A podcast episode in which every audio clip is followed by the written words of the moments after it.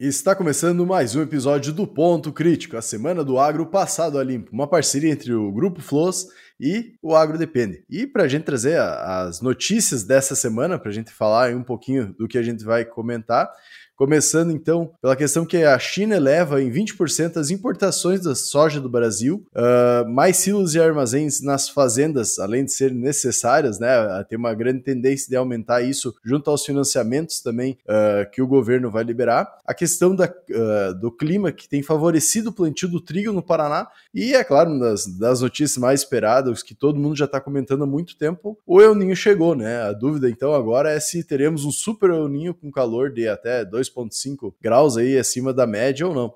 Então, a gente vai conversar um pouquinho sobre isso. E meu nome é Cassiano Sartor Decker. Meu nome é Eduardo Sebastiani. E meu nome é Luiz Gustavo Floss. Vindo para a primeira notícia, então, China eleva em 20% as importações de soja do Brasil. Uh, que mostra que, mesmo o preço estando baixo, que a princípio traz aquela questão Uh, o preço da soja, no caso brasileiro, esteja baixo, que muita gente começa, comenta de oferta e demanda, a gente está tendo uma compra grande, tanto está aumentando a venda para a China né, de soja brasileira, só que os preços ainda continuam baixos. Claro que ainda tem diversas coisas que estão enquadradas dentro disso, mas é algo que nos chama atenção, além de outros países também, como é a questão uh, do, de outros, como a Espanha, eh, por exemplo, que ficou aí em segundo lugar, comprando mais de 1 milhão, 1.749 milhões de toneladas aí, que é 17% aí, abaixo uh, do mesmo período do ano passado. Então, esse mês diminuindo, mesmo assim, aumentou a demanda aí, principalmente dos chineses. Até um outro ponto é que mesmo uh, a gente falou já em outros episódios, né, que, por exemplo, que a China tá, estaria comprando, comparado a outros períodos, né, que talvez estaria uh, no mesmo período comprou menos do que nos outros períodos. Mas aqui com essa notícia a gente já vê que, não, ela tá comprando, inclusive, até um volume maior do que foi comprado uh, nos outros anos. Esse, esse teve esse aumento, né? Uma, tanto aumentou a produção como também aumentou a própria demanda da China, né? Por, por a, pela soja brasileira. Até então a gente sempre falava que girava em torno de 80% de toda a produção que iria para a China. No, no atual momento está em torno de 70% de toda essa produção. E como a gente já falou em outros episódios, né? Pelo fato que a gente vem batendo safras recordes, vai sobrando produto, vai sobrando soja e depende também da produção em outros países, automaticamente isso afeta diretamente o preço. Mas a, a produção e o consumo vem aumentando ah, de forma significativa, porém ainda nós temos esse problema aí que é o preço daí pela oferta, pela grande oferta, digamos, desse produto no mercado. É, e tem o principal motivador também são os preços baixos, né? A China veio aproveitando esses preços que baixaram em Chicago, baixaram para nós aqui, por isso o prêmio mais baixo, né? Então, além é, possivelmente eles vão consumir mais soja sim, é, né? Todo ano eles têm esse incremento de pessoas que entram no poder aquisitivo para se alimentar melhor, mas nós estamos falando de um percentual, esse nível de percentual é muito em função da, dos preços que nós tínhamos, né? Preço baixo para quem tem dinheiro é oportunidade para comprar é, e se estocar. Então isso possivelmente vai ser uma forma da China também barganhar a compra da soja americana. Então se veio buscando mais soja aqui do Brasil, que é onde tinha a maior produção. Inclusive nessa última sexta-feira saiu um número aí estimando que o SDA colocando que uh, o Brasil pode nessa última safra 22/23 pode ter chegado a 156 milhões de toneladas, né? Um número inacreditável quando se olha uh, se olha os últimos anos e a circunstância que nós estávamos, né? Eu particularmente não consigo acreditar tanto nesse número, mas talvez seja o mais próximo realmente da realidade. É, 156 é acima dos 155 milhões que tinha no início da safra. Mesmo com a frustração da safra gaúcha, é, ainda se produziu essa quantidade, isso que mais me surpreende. Né? O Rio Grande do Sul perdendo praticamente 10 milhões de toneladas, quase 10 milhões de toneladas, ainda assim o Brasil produzindo 156. Então imagine se o Rio Grande do Sul tivesse produzido normal, é, estaria indo para 166 e pega mais ainda a Argentina, que que produziu praticamente é, 30 milhões de toneladas a menos, nós estamos falando que mesmo assim com os preços mais baixos. Né? Então a China está sendo uma, uma excelente oportunista né? pelas condições de, de oferta que, que aconteceram no Brasil e estão levando. Se a gente tivesse no lugar deles, com certeza a gente ia fazer isso. Temos dinheiro para comprar e precisamos alimentar um povo. Uh, vamos aproveitar da, da, do excesso de oferta e vamos levar. Ainda mais que eles estavam falando que estavam com excesso de estoque, né? Então eles estavam né, é, fazendo aquele, aquela forma de dizer assim, ó, não, não preciso comprar, tô cheio aqui, não sei o que, que eu faço, mas foi foi abocanhar uma boa parte da produção é, brasileira, né? Os estoques estão Até... cheios, mas já que o preço está barato, me manda a mesma quantidade que eu consumo há 20 anos atrás.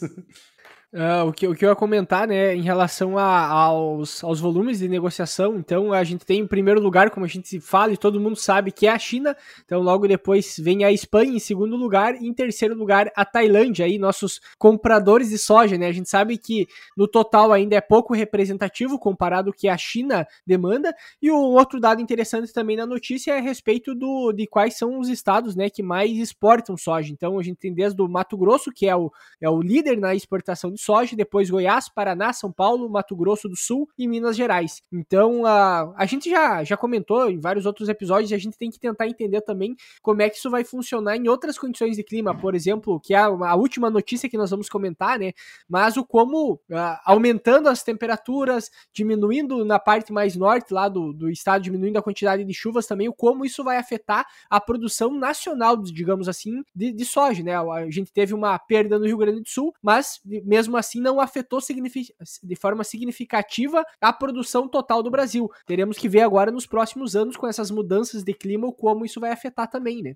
É uma, uma coisa importante de dar uma comentada também, acho que o Floss foi muito feliz falando que a China ela é oportunista dentro do mercado dela e ela é correta em fazer isso, né? E entra muito no que nós deveríamos estar fazendo como nação também para nos resguardar e conseguir segurar a questão de um preço, vamos dizer assim, do soja, que é tão importante para a balança comercial, né? Que está totalmente ligado aí com a segunda notícia, que é a questão de mais silos e armazéns na, na, na fazenda, né? Com, compos, uh, com posição consolidada entre os maiores produtores de cereais e oleaginosas no mundo, as perspectivas correm no sentido dessa tendência prevalecer aí nos próximos anos, que está ligado principalmente com essa necessidade que a gente acaba tendo de aumentar realmente a nossa capacidade de armazenagem, além de, como fala na notícia mais, uh, mais para o final, né, também a possibilidade que o armazém dá de aumentar a própria uh, indústria, né, a agroindústria aí para transformação desse grão. Então é uma coisa coisa a gente tem que ficar de olho, que o agricultor cada vez mais tem que ficar de olho, que o governo tem que ficar de olho em dar subsídio sim para essa construção, que não é só uma segurança pro agricultor, né? Mas a gente tá falando do setor aí, querendo ou não, é um dos que é, é o que mais movimenta a economia brasileira, que tá ligado com diversas outras cadeias e consegue sustentar ela, como a gente pode ver até a questão de máquinas, né? Máquinas baixando 15% aí o, o valor delas, né? Porque tá começando a sobrar no pátio. Então, a hora que cai o preço e a gente tem uma, uma queda muito grande, trava todo esse comércio que vai pegar uma cadeia gigantesca por trás disso, né? Aí um outro ponto, né, que a gente começou a, o século, digamos, no patamar de 100 milhões de toneladas, bateu a casa dos 200 milhões em 2014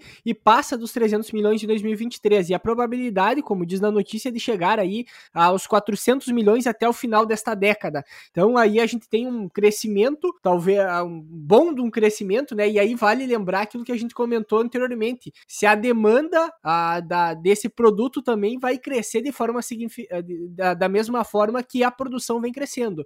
E, cara, a gente tem um problema gigantesco com armazenagem, talvez a gente conseguisse, até mesmo o produtor rural, valorizar muito mais o seu produto, né? Esperar um momento melhor para vender e não ficar tão dependente de armazéns de terceiros, digamos assim, para vender sua safra, porque a gente sabe que tem uma grande limitação, ainda mais para um país que faz mais do que uma safra, né? E, e isso automaticamente acaba utilizando os mesmos armazéns que acaba complicando bastante aí a, a, e precisando escoar exportar o mais rápido possível, porque senão não tem onde estocar a próxima safra. Então fica sempre nessa bola de neve, aumentando produção, uh, uma safra atrás da outra, e se não escoar, acaba tendo muita perda. Então precisamos de mais estrutura, né? E uma das, da, das coisas que se coloca na notícia é que alguns, uma linha de financiamento, né, para estimular isso de certa forma, como acontece nos Estados Unidos, no Canadá, na Argentina, para se ter mais armazéns aí, e é uma coisa que se precisa no Brasil. O Brasil, com a produção que tem, com, sendo os maiores produtores aí do mundo, faltar armazém é meio complicado, né? Mas uh, é, uma, é uma grande necessidade e ter estímulos, né? Ter financiamentos, linhas de crédito para que o produtor também e as empresas invistam nisso, com certeza vai ser um grande diferencial para o Brasil aí nos próximos anos. E não tenha dúvida que a baixa de preço que aconteceu de março para cá, um dos grandes fatores é justamente esse, né? Porque o produtor é, não está preparado para fazer essa armazenagem, tem que jogar para o mercado e, claro, que o mercado vai pagar menos. Vamos de novo recordar, né? Quando se tem maior oferta, o preço cai. E se o preço cai, quem tem recurso para comprar vai comprar barato, não vai comprar caro e vai levar embora. E então é, é uma, a armazenagem é uma garantia de preço que possa acontecer através de uma, de uma regulação de oferta no mercado. Então, quanto mais nós tivermos condições de aumentarmos os silos dentro da propriedade, e como o Eduardo comentou, é, na Argentina, cada produtor, para quem já foi para a Argentina, vê muitas vezes um silo meio. parece que está abandonado, parece um, um silo que ninguém mais usa. É só o silo que está lá e como que é o modelo argentino? A modelo americano é a mesma coisa. Na verdade, o modelo argentino veio dos americanos. Eles têm um silo metálico que eles, eles mesmos construíram muitas vezes. É, claro, as empresas forneceram, o pessoal construiu lá e eles levam com o chupim. Simplesmente o chupim levam lá em cima e depois com o chupim tira de baixo. Não tem moega. Ou no máximo esse chupim tem uma pequena moeda, moega. Quando vem o caminhão com uma pequena abertura, coloca, coloca essa moega de um por um e joga isso lá para cima. O Brasil que é meio megalomaníaco, precisa ter aí moedas de milhões de sacos, mas tem um outro porém também, né? O que, que acontece nos Estados Unidos? A colheita dos Estados Unidos muitas vezes acontece no momento que tem pouca chuva e é frio. Então eles não têm a necessidade de secagem. Esse é o modelo eh, argentino, inclusive, né? Que entra no mês de entra no, no outono, eles vão colhendo somente o que está seco. Eles não se preocupam com a, com a, com a cultura subsequente. Então não, tô, não vou dizer que nós precisamos copiar isso, até porque nós temos outras situações, nós temos um outro modelo. Nosso modelo é tirar a primeira safra o mais rápido possível, de preferência até úmido, joga no secador para secar, para botar, colocar outra cultura em cima. Então nós temos um outro objetivo que é muito mais, é, muito mais dependente de toda uma infraestrutura para realizar esse processo. Então nós precisamos mais armazenagem, nós precisamos mais estrutura de secagem, nós precisamos mais é, estrutura de limpeza, né? O que eles, o que eles têm nesses outros países país é muito mais, muito mais simples, né? Então, realmente, isso já é um problema ah, de infraestrutura longuíssimo, né? Nós estamos falando dentro da propriedade, de cerealistas, falta de estrada, falta de porto adequado. Bom, esse é o Brasil que nós temos aí que quer, que precisa crescer, mas com a infraestrutura ainda atrasada, pelo menos alguns é, 20 anos, né? Pelo menos aí. E também entra na questão que a gente estava comentando soja, principalmente, outra parte de preço, mas não entra nem só nessa parte de tu conseguir armazenar para conseguir trabalhar com o mercado. A gente vai pegar aí aqui no Mato Grosso a, a questão da colheita do milho iniciando. Uh, a gente vê que tem muito produtor com a lavoura pronta para colher, 15% de umidade está deixando lá, porque não tem onde é largar, não tem empresas para receber, não tem armazém para colocar. E com certeza esse ano a gente vai ver novamente que vai acabar o silo bolsa, não vai mais ter para vender tanto equipamento para fazer eles quanto também a, a lona em si, né, para realizar. A gente vai ver montanha aí de milho do lado do, dos armazéns e realmente vai ser uma questão que a gente não sabe o que, que realmente vai acontecer, mesmo tendo um aumento muito grande das usinas de etanol, né? A gente vê uma construção, duas, três a mais sendo construídas aqui no Mato Grosso, tu vê uh, os tamanhos dos armazéns que os caras têm, que eles vão encher tudo que dá esse ano com o preço preço mais baixo, né? Que a gente comentou, eles vão aproveitar o mercado. Então, traz a atenção dessa necessidade até mesmo para o produtor e dá uma, uma possibilidade para ele fazer isso, que é uma coisa que vai se pagar com o tempo. Que a gente comentou, às vezes não precisa ser megalomaníaco, né? Que é alguns casos, mas muitas vezes poderia ter um, um secador central que vai levar para outro lugar ou fazer alguma coisa para pelo menos o grão tu conseguir armazenar, né? E tem uma, uma questão até, Cassiano, que a maioria dos produtores que fazem contrato com as usinas, no contrato já consta aproximadamente a semana de entrega, né? Então, eh, quanto mais longe da usina, mais tarde vai acontecer essa entrega. Ou seja, tem produtores que vão entregar milho lá em janeiro, fevereiro, março do ano que vem. E já está dentro do contrato, inclusive, com os preços definidos. Então, esse é o pessoal que vai ter que segurar isso dentro da propriedade, né? Não, não tem outro, ou dentro de algum silo de terceiro em armazéns gerais para conseguir fazer essa entrega, né? Até porque as usinas não têm condições de armazenar para o ano inteiro. Então, já os contratos já vêm em função dessas circunstâncias. Então, o produtor, junto com, seja de forma própria, de, ou seja de forma associada, ou em silos de terceiros particulares, ele vai ter que se livrar dessa, desse abacaxi. Agora, quando tudo enche, é, pelo que a gente sabe, realmente não tem silo bolsa no mercado, né? Acabou o silo bolsa. Então, isso é isso é um problema ah, vamos colocar um problema bom, né? Imagina se não tivesse produção. Esse é um problema muito pior, né? Mas é um problema que nós vamos ter que é, enfrentar e com certeza diminuir nos, no decorrer dos próximos anos. Vamos lembrar que nós estamos com uma produção de milho nesse momento estimada em 125 milhões de toneladas. É, daqui três anos é para nós chegarmos a mais de 160 milhões de toneladas, que nem soja. Então, nós estamos falando só entre soja e milho, talvez nos próximos dois anos, nós vamos estar falando em quase 350, 320 a 350 milhões de toneladas só dessas duas culturas. Então, é muito grão que vai precisar ser armazenado nesse período. E outra coisa, e... não adianta o produtor botar silo em casa e vender a soja quando baixar o preço, né? É, se basear nisso para vender. Então, é uma das vezes que a gente vê acontecendo muito, mesmo às vezes até aquele produtor que tem uma condição, tem como armazenar a safra dele, ao mesmo tempo, às vezes não tem uma decisão tão assertiva no melhor momento da venda. Ou seja, cara, às vezes contratar alguém, buscar alguém que realmente entenda do mercado para dizer o melhor momento de comprar, de vender os produtos, com certeza vai ajudar bastante na rentabilidade da propriedade, porque não basta só armazenar. Tem que vender bem, tem que vender no momento certo e não ir só pelas especulação no mercado, porque senão aquele investimento no silo talvez não se pague como deveria, né? Aí entra até outra questão para outra cultura aí que a gente vai falar um pouquinho também, que também tem essa necessidade de armazenar a gente tem um grande problema, principalmente da entrega dele, além da qualidade, né? Que muitas vezes os moinhos dependem muito da qualidade para tu vender para eles também, mas entra também de quando, quando vai ser entregue. Isso também é uma coisa bem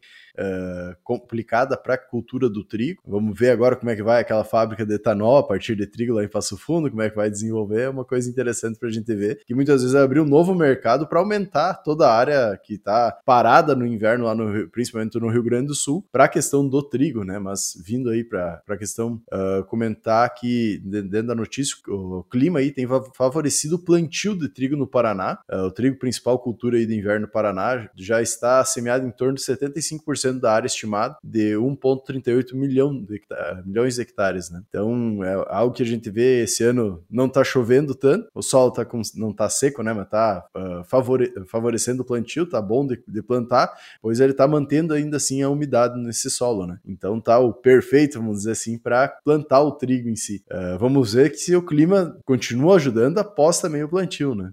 Até, acredito que não seja só no Paraná, né? Aqui também no, no sul a gente vê uma grande movimentação agora nesses últimos dias aí dos produtores também plantando trigo, por causa que a condição tá, tá favorável, tá bom para plantar, digamos assim, né? E a gente sabe que o trigo para plantar é rapidinho, né? Piscou já tá quase tudo plantado. E ao mesmo tempo que, que existe essa tem essa condição favorável para plantar, temos que ver como é que vai ser para colher, né? Se a condição vai ser favorável também para a hora da colheita, que é a última notícia aí que nós vamos estar comentando. Mas uma das coisas que preocupa hoje uh, na parte do trigo é a questão da, do custo, né? Do custo, tanto do custo como também da rentabilidade, ou seja, o preço que eu estaria vendendo esse grão lá no final, que é 30% inferior ao ano passado. Então, ano passado tivemos uma, dependendo dos lo locais aí, uma safra boa de trigo e, consequentemente, um bom preço. Esse ano, mesmo agora a condição estando boa para plantar, talvez não, ser, não vai ser o melhor preço comparado ao ano passado. E os preços dos insumos, alguns caíram, né? Mas de forma geral, o custo da produção do trigo ainda segue um preço considerável, né? Ou seja,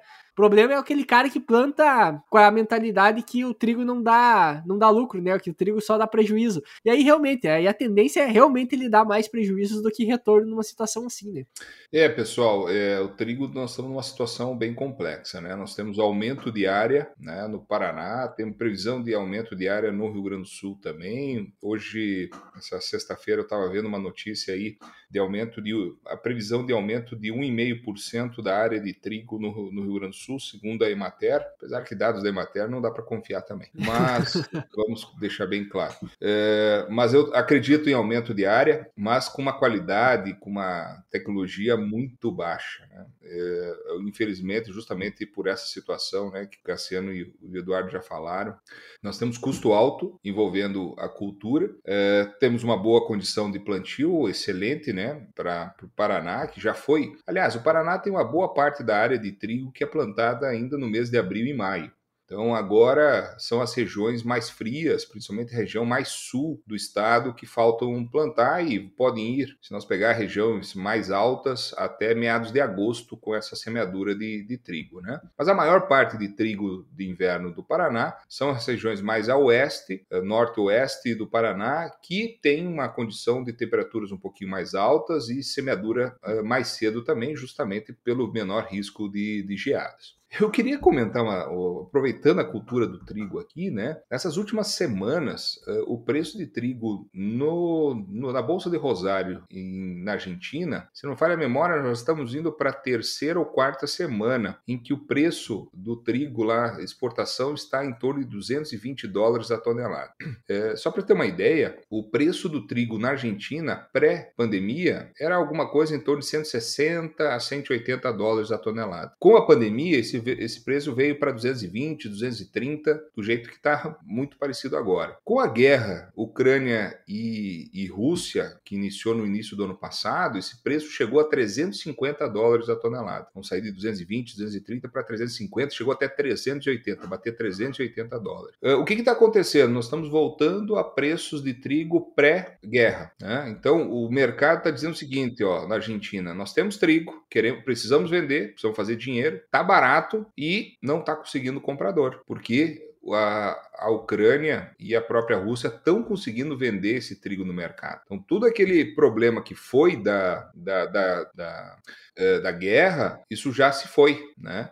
Então, nós estamos com uma condição realmente de preços baixos de forma internacional, com o nosso principal, hoje, principal concorrente de produção, que são as, os argentinos. Nós temos aí possibilidade de aumento de área novamente, ou seja, um aumento de oferta, de oferta e torcendo para que os insumos, ba insumos baixem, mas é muito difícil dentro do meio da, da safra isso baixar, né? até porque esses insumos já estão interna internacionalizados, estão internados no Brasil já com preço de dólar lá do passado. Então, então, nós estamos com preço alto de, de insumos, preço baixo de grão e torcendo para que a gente tenha uma boa produção. E aí vem a questão, aí nós podemos ir para a última, nossa última notícia, porque aí nós temos muita coisa para discutir realmente o que, que pode vir a acontecer para frente. Então, vindo para a última notícia aí, uh, El Ninho chegou, né? Dúvida agora é se teremos super El Ninho, uh, com calor aí até 2,5 graus acima da média. Então, segundo o meteorologista, ouvidos aí pelo G1, que é o canal que disponibilizou essa notícia. A expectativa é de que no ano 2023 se configure um ano de super El Ninho, com temperatura de até 2,5 graus acima da média de alguns em, em, alguns locais do mundo, que é o, o que muita gente estava uh, ah, preocupado que poderia acontecer, só que as chances dele acontecer também, uh, desse evento mais forte, são 56%, enquanto por evento mais moderado, né, seja 84%. Então, é uma coisa que nos chama atenção também para não fazer um alarmismo né? Não é o que é certo que vai acontecer, a gente vai sair agora enlouquecido porque vai dar o ninho ou não. Mas é, é uma questão que nos chama atenção e verifica um pouco de cuidado, principalmente regiões mais norte do, do Brasil, sabendo que no sul aí pode ser bastante favorável ou não também. Tudo depende, principalmente do trigo aí na hora de manejo dele, colheita, se vai ter muitas chuvas ou não. Outra, outra questão, né? Como a gente já vinha comentando nas outras notícias, por exemplo, do próprio trigo, a questão é que vai chegar lá perto da hora da colheita, começa a chover demais, tem a questão, a da, das geadas também que poderia estar tá acontecendo agora nesse período do inverno, porque o trigo tem vários problemas que podem acontecer com ele, né? Por isso que é uma cultura de risco, ou é geada, ou é falta de chuva, ou é excesso de chuva, ou é falta de luminosidade, assim, ó, vai, é, são vários efeitos que podem ocasionar numa perda. E agora, pela previsão que a gente tem, se a gente pegar lá no verão, mesmo chovendo mais, agora que é para chover aqui para o sul, por exemplo, se tu tem uma temperatura maior acontecendo, ao mesmo tempo, tu também tem uma perda produtiva grande, né? Tem aquelas relações, né? Mesmo que tenha umidade, tem uma temperatura muito alta, isso consequentemente vai afetar a produtividade, dependendo da época de semeadura também. Então, há, muitas vezes, tanto, tanto para o trigo quanto também para a própria soja, época de semeadura impacta muito. E toda vez que tu tem uma mudança climática nesse sentido de El Ninho para Laninha e assim por diante, sempre vai ter um risco maior de tem que ser mais assertivo no posicionamento da cultura na época de, de semeadura para que não tenha uma perda tão significativa. E se der o super El, o super El Ninho como tá, tem parte da previsão, né? Mas como o Cassiano comentou, a gente não precisa se assustar também, porque é uma probabilidade de acontecer, como pode entrar um, um, um El Ninho normal, né? Nada fora da curva também. Então é, a gente tem que estar tá atento a isso, porque estando atento para isso, a gente vai saber exatamente qual é o tipo de manejo que tem que se proceder na lavoura, qual é o grau de investimento, quanto isso vai realmente poder retornar e quais, e quais são os problemas que a gente vai ter no ciclo da cultura também, né? Por essas temperaturas altas, excesso de chuva e assim por diante, né? Precisamos fazer um. Precisamos clarear algumas coisas, tá? Porque até nessa reportagem aqui tem um erro enorme, né? Já na, na ali na, na, chamada, né? Diz que, é, segundo os meteorologistas ouvidos pelo G1, a expectativa é de que o ano de 2023 se configure um super El Ninho com temperaturas até 2 graus e meio acima da média em alguns locais do mundo. Essa, essa,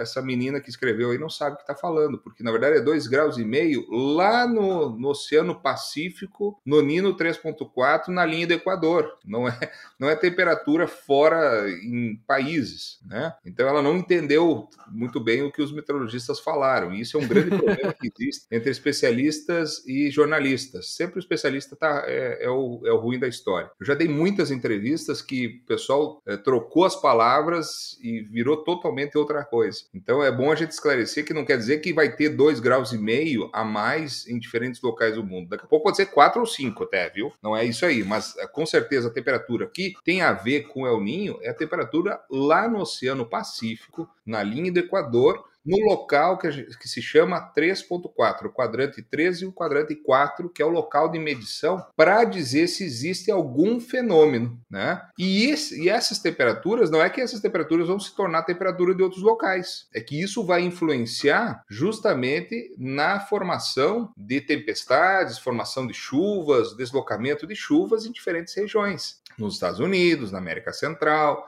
na América do Sul. No caso da América do Sul, a tendência tendência, sempre que se tem o El Ninho, é que as chuvas aconteçam em maior quantidade mais ao sul da América do Sul, principalmente ao sul do Brasil, e menos chuvas na região de produção de grãos do Nordeste, como é o caso da Bahia, do Piauí, do Maranhão. Mas e as temperaturas, normalmente, as temperaturas médias são acima da média histórica, né? As temperaturas médias diárias, temperaturas médias mensais, elas são levemente acima da média histórica de cada uma dessas regiões. É, e aí eu vou botar um ponto Ponto. Ponto. Esse é o conceito de El Ninho.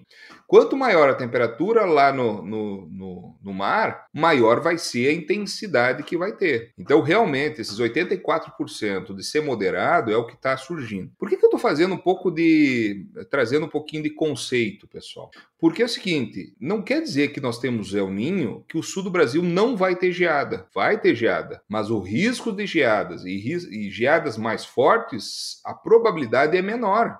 Vamos lembrar, nesses últimos dois anos, nós tivemos geadas no mês de maio e geadas relativamente boas. Nós tivemos no mês de abril, no ano retrasado. Esse ano nós não tivemos. O que nós tivemos foi jadinhas muito simplórias, que nós tivemos em algum momento em baixadas, que não representam áreas de produção. O que nós, nos últimos dois anos com El Ninho nós tivemos. Então eu estou falando isso porque essa semana é, saiu até no Notícias Agrícolas o Molhon falando, preocupado, eh, dizendo que não vai ter El Ninho no sul do Brasil, que esse final de semana, essa semana é geada, segundo, segunda quinzena de junho vai vir uma geada forte, nada fora do normal, pessoal. Nossa, os meses mais frio que nós temos é justamente junho, julho e agosto. Mas são os meses que vem geada. Então pode ficar tranquilo, isso é normal do El Ninho, não é que não existe El Ninho. Como o Molhão tentou falar e tentar mostrar, como alguns meteorologistas não desconhecem algumas situações, né? Então eu queria clarear isso para dizer que tá, não está nada fora do normal. O que eu vou cobrar o Molion é o que ele falou e está amedrontando todo mundo, que vai ter geada no final de setembro. Então vai ficar gravado aqui. Eu tenho duas testemunhas junto aqui, gravado, e mais, muitos que vão estar tá escutando. Ah, tem várias testemunhas, não é, é só duas. Muitas, né? Nós vamos lá em setembro, vou cobrar o Molion se, se tiver ou não tiver essa geada, tá? Então não tô, não tô querendo agorar ele, não. Não quero essa geada, inclusive. Mas depende, ele... depende aonde vai ser essa geada, né? Tem isso. A geada pode ser que tenha em algum lugar, né? exatamente, exatamente, Eduardo. A questão toda é: vai ter geada suficiente para matar as culturas que nós vamos ter no campo e, e, termos prejuízo e danos? O que nós estamos falando em ano de El Ninho e que nós estamos entrando agora nesse El Ninho, a probabilidade disso acontecer é baixa. E ele está botando na mesa isso aí, e muito forte. Então isso é muito perigoso, pessoal, porque faz com que o mercado todo fique apavorado, né? E o Molion não é de trabalhar por gráficos. O Molion é trabalhar por histórico. E histórico é muito perigoso, porque um ano não é igual ao outro. E tem muitas outras, outras considerações. Então, eu vou trazer isso aqui nessa semana aqui do mês de junho, entrando aí na segunda semana do mês de junho, para a gente ver lá em setembro o que realmente pode vir a acontecer. Aos 33 minutos aqui já vamos marcar para fazer o corte, daí para ficar bem, bem divulgada essa parte. Não, e é, é, interessante que tu traz isso, que a gente uh, observa que ocorre muito dentro do nosso setor isso, né? Essa, esses anúncios, muitas vezes, que vai movimentar todo o mercado, que vai dar problema, muitas vezes, do produtor não tomar uma decisão correta, não plantar ou deixar de produzir, cultivar, e que não agrega em nada, né? Até tem um, uma série que eu vi essa semana, acho que é os três dias que mudaram o, tudo, que é sobre uh, o acidente nuclear que deu uh, lá na no Japão, e eles mostram muito essa parte de como os especialistas falavam para o governo e não mostravam tudo, tentavam deixar o corpo fora, e é isso muitas vezes que a gente acaba vendo, né?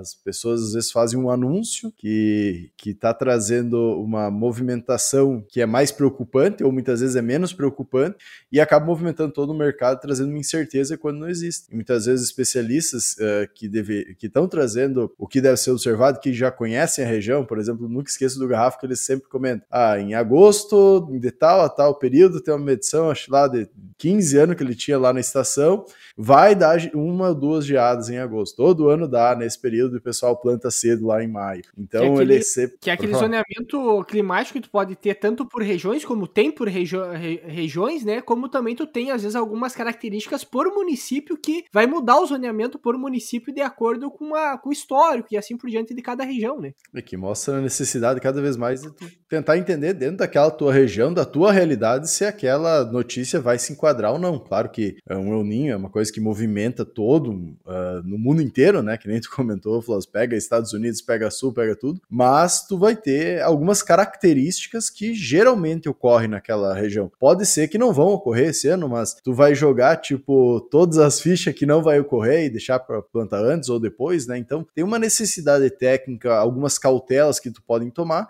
que vão estar tá totalmente enquadrados aí com a parte de quem já conhece o histórico, conhece a região e cada vez mais a gente precisa bus buscar isso, né? Até tem um pessoal que brinca que quando a gente está entendendo uma cultivar, né, entendendo um híbrido, logo a gente troca por causa do mercado. E muitas vezes seria o ideal a gente continuar com ela por causa do melhor entendimento daquela cultura, né, dentro do solo e tudo mais. E aproveitando essa questão de clima também, é, os americanos estão vivenciando um período muito seco. Inclusive nós tivemos aí aumento do preço da soja em Chicago, né? Nós chegamos a ter abaixo, é, nós tivemos alguma uh, preços torno de 12 e 50 dólares por bushel, é, fechamento de sexta-feira batendo quase 14 dólares, o preço, preço julho. Então nós tivemos um aumento de praticamente em 15 dias de quase 1 dólar e 50. É, isso se deve muito a, ao mercado de clima dos americanos que estão passando por um momento seco e começa a apavorar eles. E por que, que eu estou falando isso? É porque não é porque está seco lá, é por causa do El Ninho Não, né, tá? Porque o Ninho está começando agora e esse período seco já está vindo há mais de 30 dias. Então alguém vai falar uma bobagem dizendo que devido ao El Ninho está tudo seco lá nos Estados Unidos. Então já vamos tirar essa, essa, esse bode da sala, que não é bem assim, e deixa eles.